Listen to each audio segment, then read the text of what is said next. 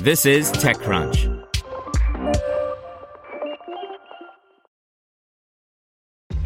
This episode is brought to you by ShipStation. You know, some things take a lot of work, like sending little robots to far off distant planets. And just as that's challenging, so too is running a successful e commerce business, especially when there's so much to do. So I want to introduce you all to ShipStation. Now, I love using ShipStation because of its easy to use dashboard, which makes managing orders and printing labels a breeze and super smooth. Oh, and the customer service is just out of this world. It's exactly what you need to help grow your business. Sign up for your free 60-day trial at shipstation.com slash technews. That's shipstation.com slash technews. This is TechCrunch. Microsoft banks on regulations to build a mobile game store by Ivan Mehta.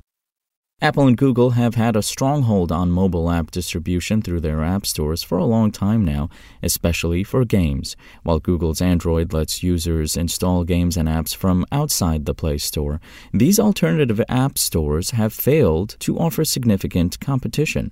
To break this duopoly, Microsoft is now preparing to build its own mobile game store, and the company is banking on upcoming regulations to pull that off. In an interview with the Financial Times, Microsoft's gaming head Phil Spencer said that the EU's Digital Market Act, DMA, which will go into effect next March, will help the company fulfill its mobile app store ambitions. The DMA will allow companies to load their app stores on Apple and Android devices by asking Apple and Google to open up their ecosystems. We want to be in a position to offer Xbox and content from both us and our third party partners across any screen where somebody would want to play, Spencer told FT. Today, we can't do that on mobile devices, but we want to build towards a world that we think will be coming where those devices are opened up. Microsoft has had a difficult time creating the user experience it wants with its cloud gaming app on Apple devices because the iPhone maker required users to download each game available to play on Microsoft's cloud offering, including Fortnite. So Microsoft now asks people to sign in through Safari and follow instructions, which are not as easy as downloading an app from the App Store. Microsoft's efforts to build its own App Store for games is not surprising given Apple's restrictions around downloads and in app purchases on its devices. Apple and Google didn't immediately respond to requests for comments. In the last five years, Microsoft has acquired a ton of game studios, including Ninja Theory, Playground Games, Bethesda owner ZeniMax Media, and it is in talks with regulators to go ahead and complete its deal to buy Activision Blizzard. If the Activision deal goes through, Microsoft can gain a footing in the mobile market through a separate store with titles like Call of Duty Mobile and Candy Crush Saga, along with upcoming releases. Notably, Activision Blizzard has been making significant money from mobile games so controlling distribution through its own store will give Microsoft an edge.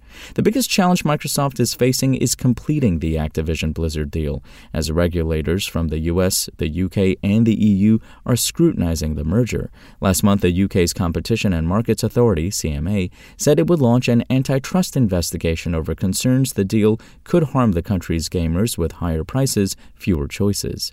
Microsoft has tried to appease regulators by saying it is ready to provide a long term commitment to make popular games like Call of Duty available on competitors' platforms. The tech giant recently signed a 10 year deal to bring Xbox games to Nintendo consoles. It has also agreed to bring these games to cloud gaming services from Nvidia, Boosteroid, and Ubitus. Spoken Layer.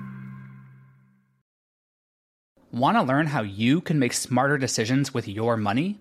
Well, I've got the podcast for you. I'm Sean Pyles, and I host NerdWallet's Smart Money Podcast. Our show features our team of nerds, personal finance experts in credit cards, banking, investing, and more. And they'll help you make the most of your money while cutting through the clutter and misinformation in today's world of personal finance. You'll get clarity on strategies to help you build your wealth, invest wisely, shop for financial products, and plan for major life events. Listen to NerdWallet's Smart Money Podcast wherever you get your podcasts.